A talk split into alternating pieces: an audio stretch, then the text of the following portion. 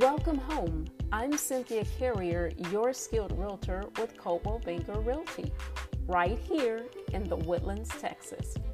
Use an iBuyer to sell or a realtor. Let's first establish what is an iBuyer. An iBuyer, such as Zillow Offers, OfferPad, HomeLight, or a private investor, just to name a few, offers to buy your home cash with no marketing or repairs required and can often close rather quickly. Next, let's establish using a realtor to sell.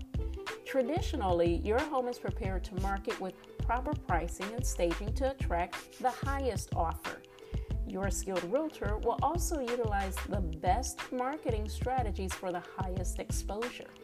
So now that we've established the two, what's in it for the iBuyer? Usually, in return for a quick sale, you give up your equity and transfer it to an iBuyer upon sale.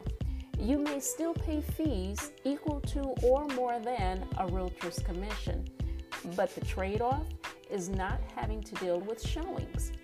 So, when is it a good time to use an iBuyer? If the offer with fees is favorable to you.